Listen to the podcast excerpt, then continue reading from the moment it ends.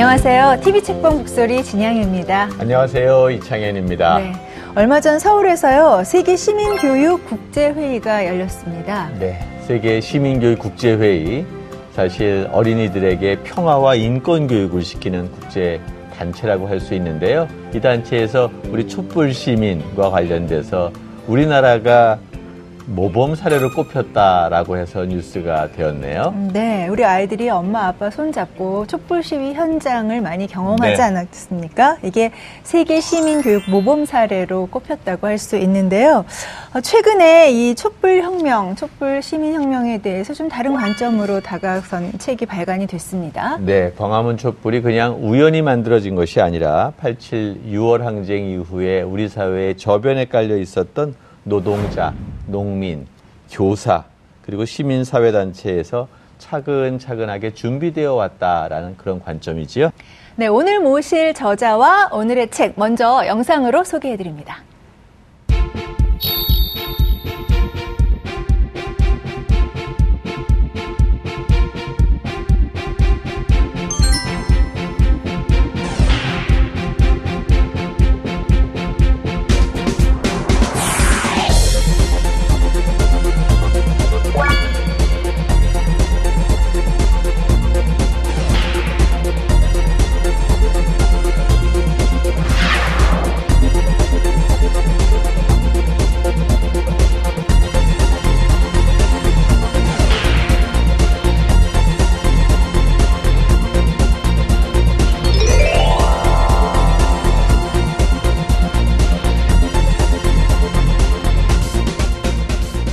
네, TV 책방 북소리 촛불 민중 혁명사를 쓴 경향신문 원휘복 선임 기자 모셨습니다. 안녕하세요. 네, 안녕하세요. 네, 어서 네, 오십시오. 네. 촛불 혁명, 촛불 시민 혁명 우리에게는 상당히 뭐 익숙하고 또 자랑스러운 경험이라는 생각도 하는데요. 민중이 또 중간에 들어가 있습니다. 어떤 식으로 기술을 하셨는지 먼저 책 소개 부탁드립니다. 지금까지 우리가 알고 있었던 이번 촛불 혁명은 시민 혁명이다. 라고 대체적으로 알려져 있는데 저는 이제 관점을 좀 달리 아 시민혁명이 아니라 민중혁명이다. 여기서 이제 시민과 아, 민중의 차이가 무엇이냐 뭐 여러 가지 논란이 있을 수 있고 그 학자들마다 뭐 다양하게 정의할 수 있는데요.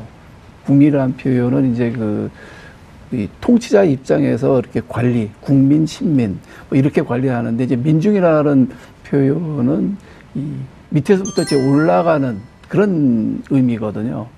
이번 촛불혁명은 바로 그 정치 사회적으로 경제 사회적으로 소외됐던 사람들이 이렇게 그 주동을 했다는 측면에서 저는 민중이라고 표현을 했습니다.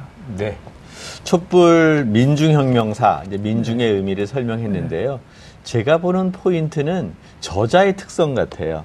뭐 연구자나 그러니까 보통 네. 교수님들 뭐 다른 문인들 네. 이런 사람이 쓴 게 아니라 현직 기자가 촛불 시민 현장을 지키면서 네. 써 내려온 거예요. 네. 그래서 다른 사람이 썼을 때보다 훨씬 더 긴밀감도 있고 현장성도 높아요. 네. 그런데 이런 거 특별히 쓰겠다라고 마음 먹게 된 계기가 있었습니까? 제가 이제 저 경향신문의 노동조합원입니다. 음. 노동조합원이었기 때문에 언론노조 그리고 이제 그게 이제 민주노총이라고 이렇게 이어지는 그 하나의 그 민주노총이 한 단위 조합원이었죠. 음, 음. 그랬기 때문에 그 민중총궐기라는데 그 참여를 할 수 있었고, 그 다음에 또 제가 이제 요즘에는 그 인물 탐구라 그래서 이제 일주일에 한 명씩 이렇게 사람을 인터뷰해서 이렇게 쓰는 일을 하고 있는데, 아무래도 이 촛불 전국이었기 때문에 촛불에 제가 볼 때 중요하다고 판단이 되는 사람들을 뽑아서 선택해서 이제 그 인터뷰를 하다 했었죠. 취재 현장에 있었기 때문에 비록 늙었지만 음. 늙은 기자였지만 그래서 이 책을 쓰게 된 것이죠. 네. 책이 말하고자 하는 핵심이 이제 첫 장에 나와 있는 것 같습니다. 네. 제가 그 시청자분들과 이해를 함께하기 네. 위해서 잠시 읽어드리겠습니다. 네. 촛불 이후 나온 자료집은 거의 대부분 2016년 10월 24일 JTBC의 태블릿 PC 보도로 인한 최순실의 국정농단을 음. 촛불의 시작으로 기술하고 있다. 심지어 촛불을 주도한 탄핵 퇴진 행동의 시대 구분조차 그럴 정도다. 그러나 촛불의 시발점은 아무리 늦게 잡더라도 2015년 11월 14일 제1차 민중총궐기부터 잡아야 한다. 이날은 고 백남기 농민이 경찰이 쏜 물대포에 맞아 쓰러진 날이다. 민중총궐기를 오랫동안 준비한 민주노총, 전농 등의 민중진영은 이날의 대표 슬로건을 박근혜 정권 퇴진, 가자 청와대로 정했다. 이 부분에 대해서 그러니까 시점을 다르게 보시는 거죠. 그 그렇죠. 계기가 된 시점을 2015년 11월 14일 들어보셨습니다. 그 혁명사를 기록하는 사람들의 고민이 대체적으로 그렇답니다. 혁명의 시작을 어디로 볼 것이냐, 또 누가 주동을 했느냐, 혁명의 끝은 어디냐. 우리가 이제 흔히 이제 1789년에 일어났던 프랑스 혁명 있잖아요. 1789년 7월 14일이 그 바스티유 감옥이 그 함락 되던 날이잖아요. 그 민중 파리 시민들이 그걸. 네.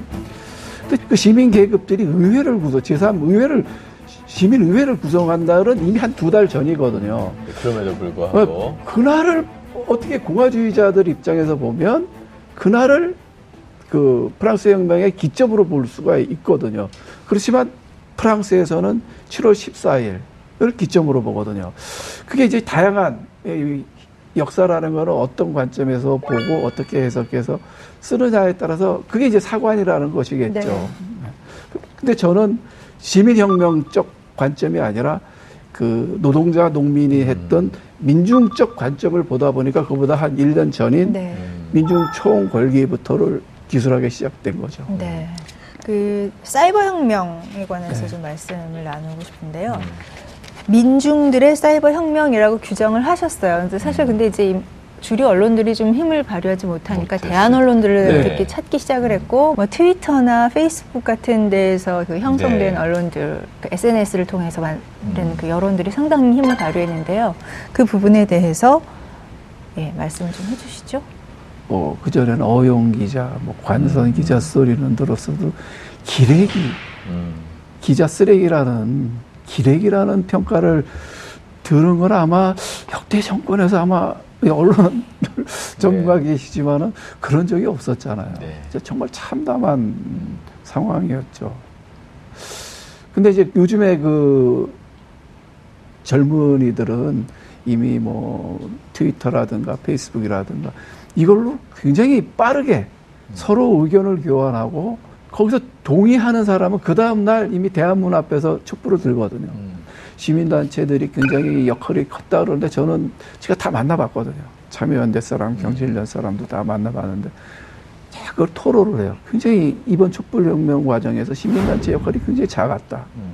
어떤 상황에 대해서 의견을 발표하려면 그 집행위원들이 모여서 1박 2일 정도 음. 논의해갖고 나서 결과가 나오거든요. 굉장히 늦죠. 음. 그런데 시민들은 SNS상에서 의견을 나눈 다음에 즉각 그 다음날 돈까지 모으면서 즉각 그 다음날 행동을 하거든요. 굉장히 빠르죠. 더 역동적인 그 연결된 민중들, 네. 그러니까 초연결망으로 네. 연결된 민중들이 네. 이제 이 촛불 시 민중혁명을 일으켰다 이런 얘기인데요. 네. 한게 기억나는 게 경향신문이었죠. 민주노총이 있었던 그 네, 건물이. 네. 근데 경찰 권력이 총 집결해서 네. 완전히 무슨 군사 작전을 했죠. 난입을 했죠. 네. 그, 근데 그게 경향신문사 네. 언론사 건물인데 네. 기자들이 데스크 보고 있는 그 현장을 네. 가지고 올라가서 했는데 결국은 잡지는 못했지만 못했죠.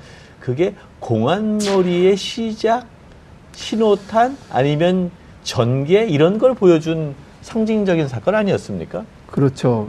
민주노총이 이제 경향신문 건물에 입주해 있다 보니까 네. 경향신문이 그 촛불 그 국면에서 두 번이나 침탈을 당했어요. 한 번은 지하철 노조 위원장, 지금 그 사람이 지금 김명환 민주노총 위원장인데 또 한 번은 그 2015년 민중총 11월 민중총궐기를 한상균 위원장을 잡기 위해서 음. 그러니까 노조 위원장을 잡기 두 번이나 정말 그 해머로 네. 뭐 유리 그걸 문을 깨고, 깨고 음.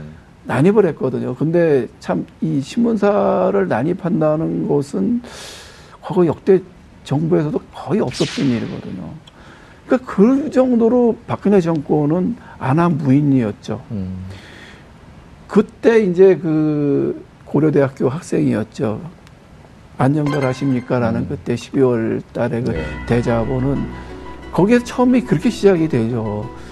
그 지하철로 저 파업했다 그래서 수천 명을 갖다가 네. 해고를 시킨 이런 일이 벌어지고 있는데 안녕들 하십니까? 음, 음. 80, 청년들은 청년 실업에 비정규직에 88만 음. 원도 버겁게 받고 있는 이- 이때 국민 여러분 정말 안녕들 하십니까? 이거 정말 그 깨어나라는 음. 정말 회초리 같은 거였죠. 음.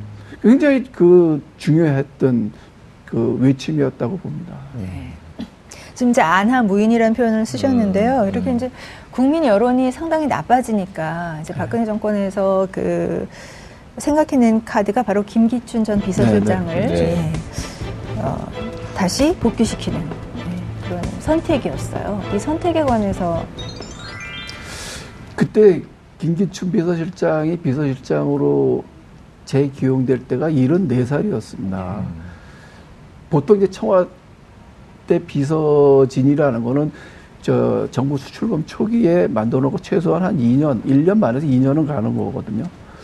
근데 6개월 만에 비서실장을 교체를 해버렸죠. 총리도 검찰 출신, 법무부 장관도 공안검찰 출신, 그 다음에 뭐, 뭐 민정수석도 다 그런데 이 윤석열 특검을 제어를 못하는 거예요. 윤석열 특검은 국정원을 압수수색하고 가열차게 밀어붙이고 지금 청와대까지 뭐 압수수색을 한다고 하니까 그러니까 위기감에 몰린 그 박근혜가 선택한 것이 김기춘이죠. 74살이나 된 임명했던 원인은 뻔하죠. 이 사람은 공안, 공안 확신주의자거든요. 공안 확신주의자에다가 또 하나의 성격은 일본 무사 같은 윗사람의 명령은 목숨으로서 그 완수한다. 음. 그러니까 뭘 하냐. 공안 모래를 통해 갖고 전국을 반전시켜라. 그 사람에게 주어진 임무는 딱 그거였을 겁니다. 원래 그게 그 사람은 그게 주특기였기 때문에. 그게 뭐 노동 현장에 있거나 정치인들, 그 뭐죠 진보적 정치인들뿐만 아니라 일반인들도 이렇게 얘기하면 내가 뭐 종북으로 몰리는 거 아닌가? 차기 검열을 네. 엄청 했죠. 이런 컬럼 쓰면 네. 좀뭐 종북 아닌가? 네. 뭐 이런 스스로의 검열 체계가 있었던 것 같고요. 이 스스로의 자율 검열뿐만 아니라 이제 블랙리스트까지 운영이 돼요. 그렇죠. 더 나아가서 이제 화이트리스트라고 자기의 우호적인 세력에게만 돈을 집중적으로 주는 그런 리스트까지 만들어지는데 사실은 박근혜 대통령을 해부하는 데 있어서 김기춘 비서실장을 분석하는 게 제일 중요한 것 같아요. 어떻게 분석하세요? 그 생각이 다르다고 자기하고 생각이 다르다고 정당을 해산시킨다는 거는 사실. 이미 한 70년 전에 나치 시절에나 있을 법한 발상이고 생각이거든요. 제가 취재한 거에 의하면 통합진보당을 해산시키기 이전에 TF를 구성해갖고 그 전문가들, 헌법학자들, 교수들 뭐 이렇게 해서 스터디를 했는데 이거는 정말 시대착오적이고 네. 무리다라는 의견이 나왔는데 결국 그걸 강행하거든요. 민주주의에 대한 기본 훈련이 좀 안 돼 있다고 네. 할까 이런 사람이죠. 네. 그런 사람을 자기 박근혜 정부는 박근혜 대통령은 자기 위기 극복을 위해서 음, 기용을 한 것이고 네. 그 책에 보니까 민주노총이 저항 세력의 중심에 섰다 이런 평가를 네. 하셨거든요. 예, 그 평가하신 이유에 대해서도 좀 설명을 해주시죠. 우리가 밥을 먹을 때 있잖아요. 밥 사는 주인이 밥값을 누가 내느냐가 주인 아닙니까? 촛불혁명의 그 과정에 대해서 브리핑을 어디서 했냐면은 경향신문 13층의 민주노총 회의실입니다. 그러니까 13층에서 했어요. 민주노총에서. 그거 그 브리핑을 지금도 그 사람이 민주노총 대변인인데 그 사람이 하는데 누가 썼다는 얘기는 누가 주동을 했다는 얘기는 아무도 안 쓰는 거예요. 또 우리가 기자들이 기사를 쓰는데 그때 전국에 있는 전세버스를 다 동원해서 전, 전국 전세버스가 동이 났다고 기사는 써요. 근데 그 전세버스를 누가 임대했느냐는 안 써요. 궁금한 거 아닙니까? 음. 주체가 누군지. 음. 근데 민주노총이 그 버스를 대절하는데 얼마를 썼냐면 30억 원을 썼어요. 네. 음. 사실 그 그러니까 돈이 어디서 나왔나 사람들 사이에서 많이 궁금해하고 이상한 조합원 소문도 많이? 있었어요. 네. 쟁의 기금이에요. 민주노총 조합원이 80만 명인데 그 정도 수십억 원을 쓸 수 있는 단체라 자금을 가진 데는 민주노총밖에 없었던 거예요. 그러니까 거기가 주동을 한 거죠. 총대를 낸 거죠. 자, 뭐 민주노총 얘기하고 이제 민주노총뿐만 아니라 네. 총 56개 네. 뭐 전농, 전교조 뭐 다 합쳐져 있는 민중 총궐기 투쟁본부. 투쟁본부 이런 것들이 탄생해서 만들어냈는데요. 그 조직이 옛날 그 6월 민주항쟁 네. 그때랑은 좀 달랐던 것 같아요 성격이. 네. 근데 그 조직의 성격이 다른 게 결국은 6월 민주항쟁과 촛불 민중혁명 이것이 다른 것을 설명해 줄 수도 있을 것 같다는 생각이 드는데 네. 어떻게 달랐습니까? 그 87년 6월 항쟁 때도 제가 기자를 했어요. 기자 초창기 기자를 했었을 때인데 그 1월 달에 박정철 군이 탁 치면 억하고 죽었다는 게 나왔고 그다음에 6월에 이제 연대생 이한열 군이 최루탄을 맞았잖아요. 그 중간에 있었던 김대중, 김영삼이라는 두 김씨가 그 직선제 개헌 헌법을 요구하면서 개헌 직선제 개헌 투쟁 본부를 이끌면서 그러니까 정치인 거기에 그 나름 이제, 시민 사회 이런 직장 뭐 이런 주변에서 이제 털을 잡았던 넥타이 부대가 가세를 했죠. 그러니까 87년 6월 항쟁은 학생 뭐 박정철 이한열 군을 비롯한 여러 명의 열사들 학생 플러스 그 넥타이 부대 음. 그것을 총괄하면서 자금 지원을 누가 했냐면요. 제야라든가 학생들 다 양김 씨가 했어요. 음. 양김 씨가 다 돈을 대주면서 제야도 학생들도 다.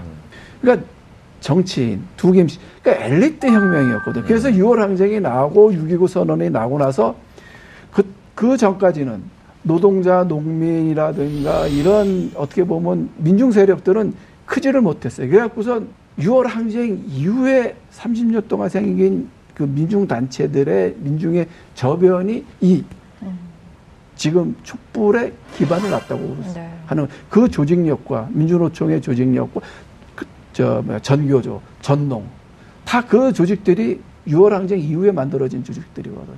그러니까 굉장히 사- 성격이 다르죠. 이번 촛불에서 아까 뭐 대자보 안녕들 하십니까 음. 대자보로 쓴 대학생도 있었지만 대학은 거의 움직이지 않았거든. 이런 거 보면 6월은 6월 시민 항쟁이라고 보면 이거는 민중 항쟁인 것이 나는 맞다 네. 이렇게 보는 것이죠. 예. 네. 그럼 그 민중 총궐기 대회에 대해서 좀 말씀을 나눴으면 좋겠어요. 네. 어, 2015년 11월 14일에 열렸고요. 주최 측 추산해서 13만 명이 결집을 했죠. 네. 그때 뭐 구호 또 집회에 참여했던 분들 그걸 좀 자세하게 말씀해 주시죠. 그 민중 총궐기 투쟁 본부라는 것은 그 그몇몇 개 단체들이 다 이제 모여 있었는데 그 제일 이제 그 울타리가 되어준 사람은 함세웅 신부. 음. 그 제가 볼 때는 이 모든 이 촛불혁명에서 가장 그 순갑은 함세웅 신부라고 봐요. 그 사람이 뭐 민주화 세력, 과거 민주화 세력, 그 다음에 원로들을 다 해서 병풍을 만들어줬고, 한상균 위원장의 하여튼 민중총궐기 투쟁본부, 그 다음에 이제 백남기 농민이 쓰러지니까 이제 백남기 농민 저 투쟁본부, 그 다음에 4.16 세월호, 이 네 개의 단체가 민중총궐기 투쟁본부를 이제 만들어서 한 거거든요. 11개의 그 요구사항을 딱 정리를 했어요. 이 요구사항은 나중에 그 이제 촛불이 끝나고 나서 퇴진행동이라는 데가 정리한 것과 거의 유사해요. 첫 번째가 일자리 노동이에요. 쉬운 해고하고 그다음에 비정규직 양산을 저지한다. 쌀값 폭락에 항의한 농산물 수입 저지 운동한 사람. 그 청년 학생들은 이제 비정규직, 역사 왜곡 중단하라는 거, 국정교과서 폐기하라는 거, 장애인이라든가 여성 소- 성소수자 보호하라는 것, 그 다음에 적대적인 대북 정책을 폐기하라는 것, 그리고 세월호 진상 규명하라는 것, 신규 원전 중단하라는 것, 철도 민영화 중단하라는 것, 그리고 최저임금 1만 원 실현하라는 거. 이게 11개 항목이 음. 사실 참여정부 들어서 이게 거의 다 시도를 다 했어요. 참여정부가 아니라 문재인 정부를 말씀하시는 건가요? 그렇죠. 문재인 정부죠. 네, 예. 아, 문재인 정부. 과거 정부로 생각할 것 아, 같아서. 그러니까 문재인 정부를 만들어낸 네. 바탕이 이 요구에 다 들어있거든요. 그러니까 고스란히. 촛불 민중혁명의 여러 가지 강령과 요구 사항이 네. 사실상 문재인 정부의 국정 기조랑 이어지게 되는 기본 DNA였다. 그렇죠. 이렇게 보시는 거죠. 네. 자, 그 당시에 정말로 많은 시민사회의 제 요구들이 다 모여 있었고 모든 집단들이 다 들어와 있었어요. 2천 명이 넘었죠. 그렇죠. 처음에 56개 단체에서 시작을 했지만 네. 나중에 2천 개 단체가 넘었죠. 그래서 이제 국가 폭력을 사람들이 인지하기 시작한 아주 중요한 이미지적 사건이 있었던 네. 것 같아요. 백남기 농민이 이제 네. 물대포로 쓰러진 네. 것인데요. 광화문 아스팔트 현장에서 물대포에 쓰러진 늙은 농민. 이게 시사하는 바가 상당히 컸던 것 같아요. 어떻습니까? 이게 중요했던 이 촛불혁명에서 그 백남기 농민의 그 죽음이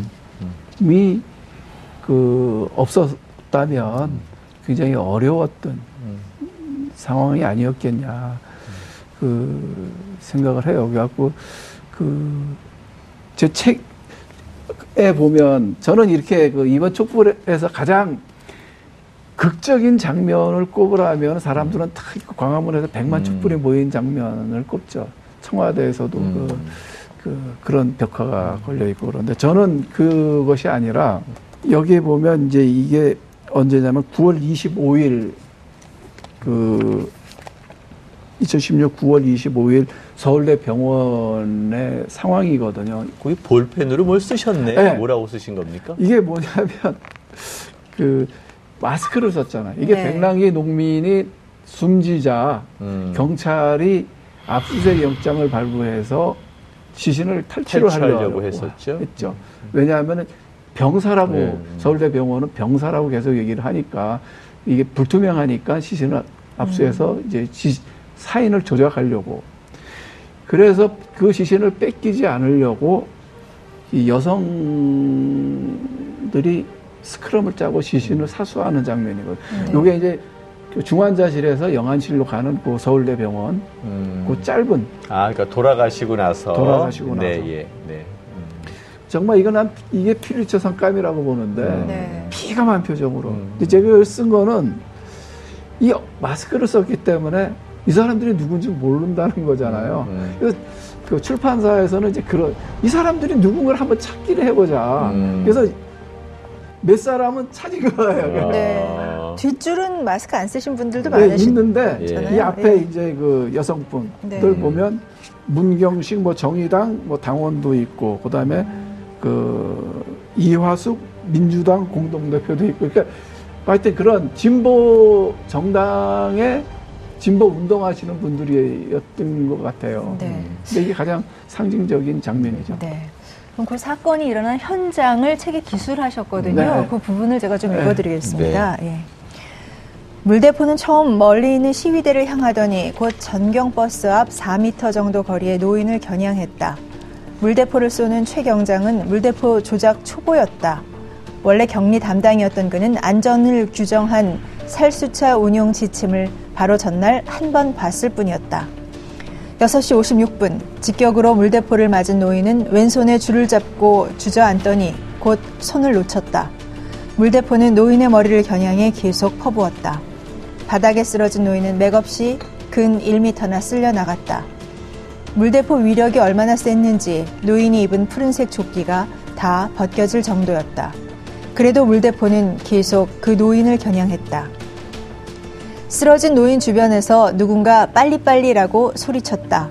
청년 몇 명이 겨우 물대포가 미치지 못하는 곳으로 노인을 옮겼다. 정신을 잃은 노인의 입에서 피가 흘렀다. 누군가 어르신, 어르신 하고 외쳤으나 노인은 아무런 반응을 하지 않았다. 한참 지나 119 구급차가 도착했다. 달리는 구급차 뒤로 한 여성 사회자의 구호가 들렸다. 민주주의 파괴하는 박근혜는 사퇴하라. 이 186페이지의 음. 부분을 제가 읽어드렸습니다.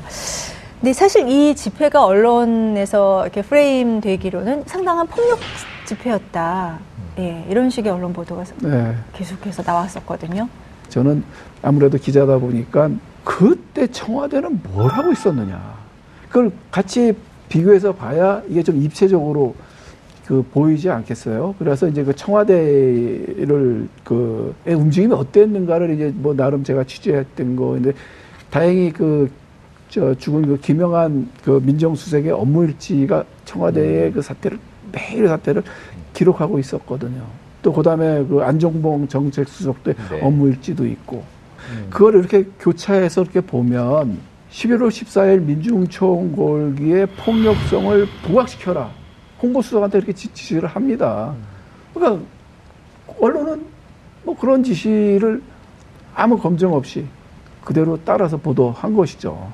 근데 이렇게 이제 뭔가 그 일, 일촉즉발의 이런 그 갈등이 첨예화되던 이 계기가 좀 바뀌는 그 음. 계기를 박원순 서울시장이라고 평가를 하셨거든요. 아, 네. 사실 잘 알려지지 않은 몇 가지의 이제 그 뭐 이 촛불 혁명, 그러니까 그 퇴진 행동이 기록하고 있는 거 말고 그 이전에 그 민주총궐기 과정에서 이제 그 몇 가지 변곡점이 있어요. 하도 이제 그 1차 민중총궐기 이후에 그 폭력 집회라고 하니까 집회 허가를 안 내주는 거죠. 안 내주니까 그이 민중총궐기 투쟁본부에서는 처음에 이제 서울역에서 하겠다는 걸안 내주고 그러니까 근데 마침 그때 박원순 시장이 그 광화문 광장을 음. 내줘요. 음. 여기서 이, 이 민중총궐기 이 사람들 굉장히 영리하게 머리를 쓴 것이죠. 집회를 하지 않고 문화제를 문화제. 하겠다. 음. 하고 집회 서울시에다 요청을 하니까 서울시에서 박원순 시장이 해라. 음. 이게 굉장히 중요한 저는 그 변곡점이라고 봐요. 민중총궐기가 계속 어디서 주로 열렸냐면 시청 앞에서 열렸거든요. 네. 근데 광화문광장에는 뭐가 있었냐면은 세월호 유족들이 거기서 계속 농성을 하고 있었잖아요. 이게 세월호하고 직접적인 또 결합을 하는 계기가 되고 음. 광화문 광장을 얻었다는 거. 시위가 민중청원 권리가 문화재 성격이 굉장히 가미가 돼갖고 굉장히 유쾌하고 부드러워지고 그다음에 풍자적이 되어버린 거죠. 그러면서 이게 그 일상화되고 국민들하고 친숙하게 다가서는 계기가 됐다고 봐요. 사실 그 이전 시장들은 다 사람들 모이면 차벽으로 둘러싸여서 음, 네. 사람 한 명 들어가지 못하게 광장을 비워놓기도 했는데 광장에 사람이 자유롭게 의사 표현을 할 수 있도록 만든 그 공이 박 시장의 공이다 이런 것이죠. 박 시장께서는 그때 물대포 그의 그 백남기 농민이 맞으니까 그 물 공급하지 말아라. 네. 그 지시했잖아요. 네. 그것도 굉장히 중요한 저거죠. 저는 문화재 아까 말씀하셨는데 우리가 광화문에 가면 전인권을 만날 수 있어. 광화문에 가면 이승철을 만날 수 있네. 어? 김재동이도 나오는데 네. 뭐 이런 거에 큰 변화. 유모차도 나오고 그 대학생 자녀와 그 아버지가 함께 나오고 이런 큰 변화가 생겼던 게 아닌가 생각이 들어요. 그러니까 문화예술의 힘 이게 네. 있었던 거 아닌가요? 촛불에서 굉장히 큰 역할하고 또 이런 아주 유쾌한 시위 문화를 만드는데 역할을 많이 했죠. 근데 저는 그 전에 네. 촛불 노래 가장 많이 불렀던 노래가 헌법 대한민국은 민주공화국이다라는 이 노래잖아요. 그 윤민석 네. 씨가 만. 근데 그 청작 윤민석 씨는 그렇게 촛불 국면은 늘상 불렀는데 조명되나요? 공을 인정받나요? 우리가 안치환도 민중가수로 하지만 조금 많이 대중화된 사람인데 윤민석은 그렇지 않았거든요. 음. 실제 윤민석은 실제 운동을 해갖고 실제 국가보안법으로 잡혀 들어갔던 전력도 있는 사람이. 그러니까 자꾸만 배관시 하거든요. 음.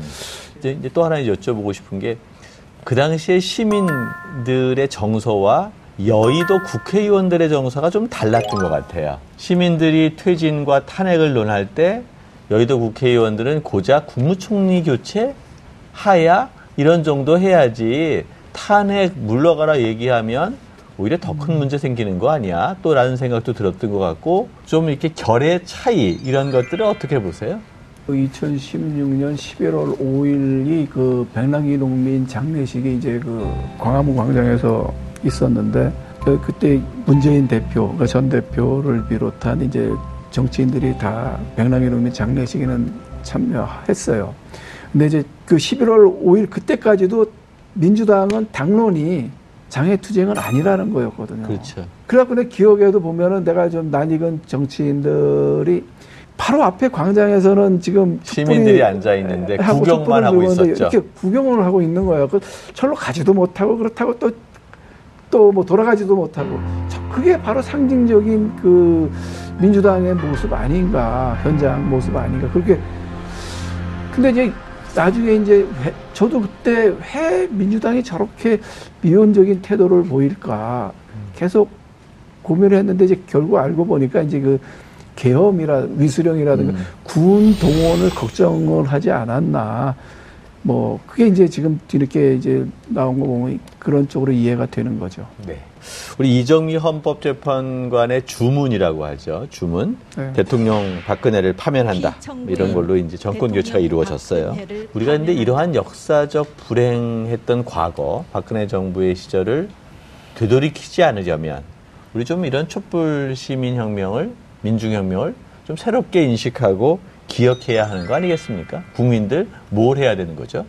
제가 사실 여기서 얘기하고 싶었던 거는 그 자정과 견제와 사회의 어떻든 권력이 그렇다고 하더라도 그걸 견제하고 저거 해야 될 다른 장치들이 있지 않습니까? 그 장치들이 다 망가졌던 거죠. 상징적으로 본다면 기레기 소리를 들었던 언론. 그렇죠. 분명히 물대포를 맞고 쓰러졌는데 병사라고 우겼던 서울대 교수들. 최순실의 네. 딸을 갖다가 합격시키고 학점을 막 우졌던 이화여대 교수들. 청와대하고 재판을 거래하려고 했던 법률가들. 네. 교수, 의사, 법률가, 기자 할 것 없이 이 먹물들의 파렴치함도 좀 까발리고 싶었던 점이 있어요. 근데 이런 사람들이 제 위치를 찾아야 된다는 것이죠. 네. 자, 마지막으로 TV 책방 북소리의 공식 질문입니다. 아. 원희복 기자님의 가슴 속에 오래 남는 내 인생의 한 구절 소개해 주시죠. 저는 그 제가 제일 좋아하고 감명 깊게 읽은 책은 그 니메일즈가 쓴 아리랑이라는 책입니다. 그 저는 이제 아들만 둘인데 애가 좀 이제 크면 그 서점에 가서 책을 사주면서 너만 할 때, 너만 할 때, 그 중국어 사전 하나 끼고 저 광활한 중국 대륙에 가서 참 불꽃같이 살다간 젊은이들의 얘기다. 그래서 읽어봐라. 이렇게 하는데 거기에 이제 그런 이런 대목이 나와요. 거의 마지막 부분인데 내 전생에는 실패의 연속이었다.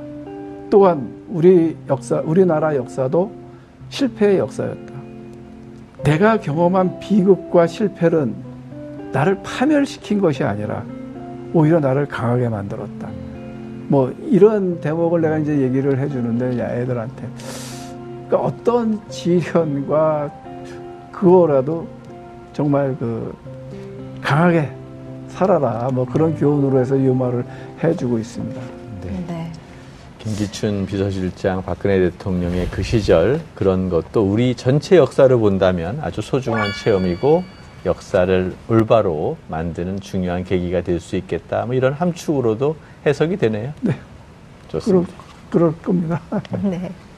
오늘 책 색다른 시선을 만나다 TV 책방 북소리는 촛불 민중 혁명사를 쓴 경향신문 원희복 선임 기자와 함께 했습니다. 긴 시간 말씀 나눠주셔서 감사합니다. 네, 감사합니다.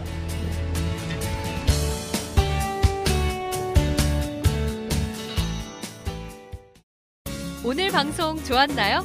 방송에 대한 응원 이렇게 표현해주세요. 다운로드하기, 댓글 달기, 구독하기, 하트 주기. 더 좋은 방송을 위해 응원해주세요. 다운로드하기, 댓글 달기, 구독하기, 하트 주기. 기억하셨죠?